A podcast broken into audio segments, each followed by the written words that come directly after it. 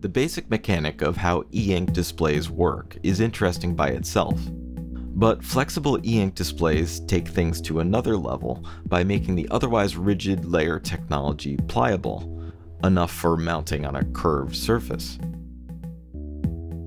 Just like a classic e-ink panel, this 2.1 inch flexible display can be programmed via the e-ink Friend Featherwing, either connected directly to the board's 24 pin port or from a distance using an FPC cable and extender, therefore allowing us to mount the flexible display on the side of a container. Or a lamppost on the street.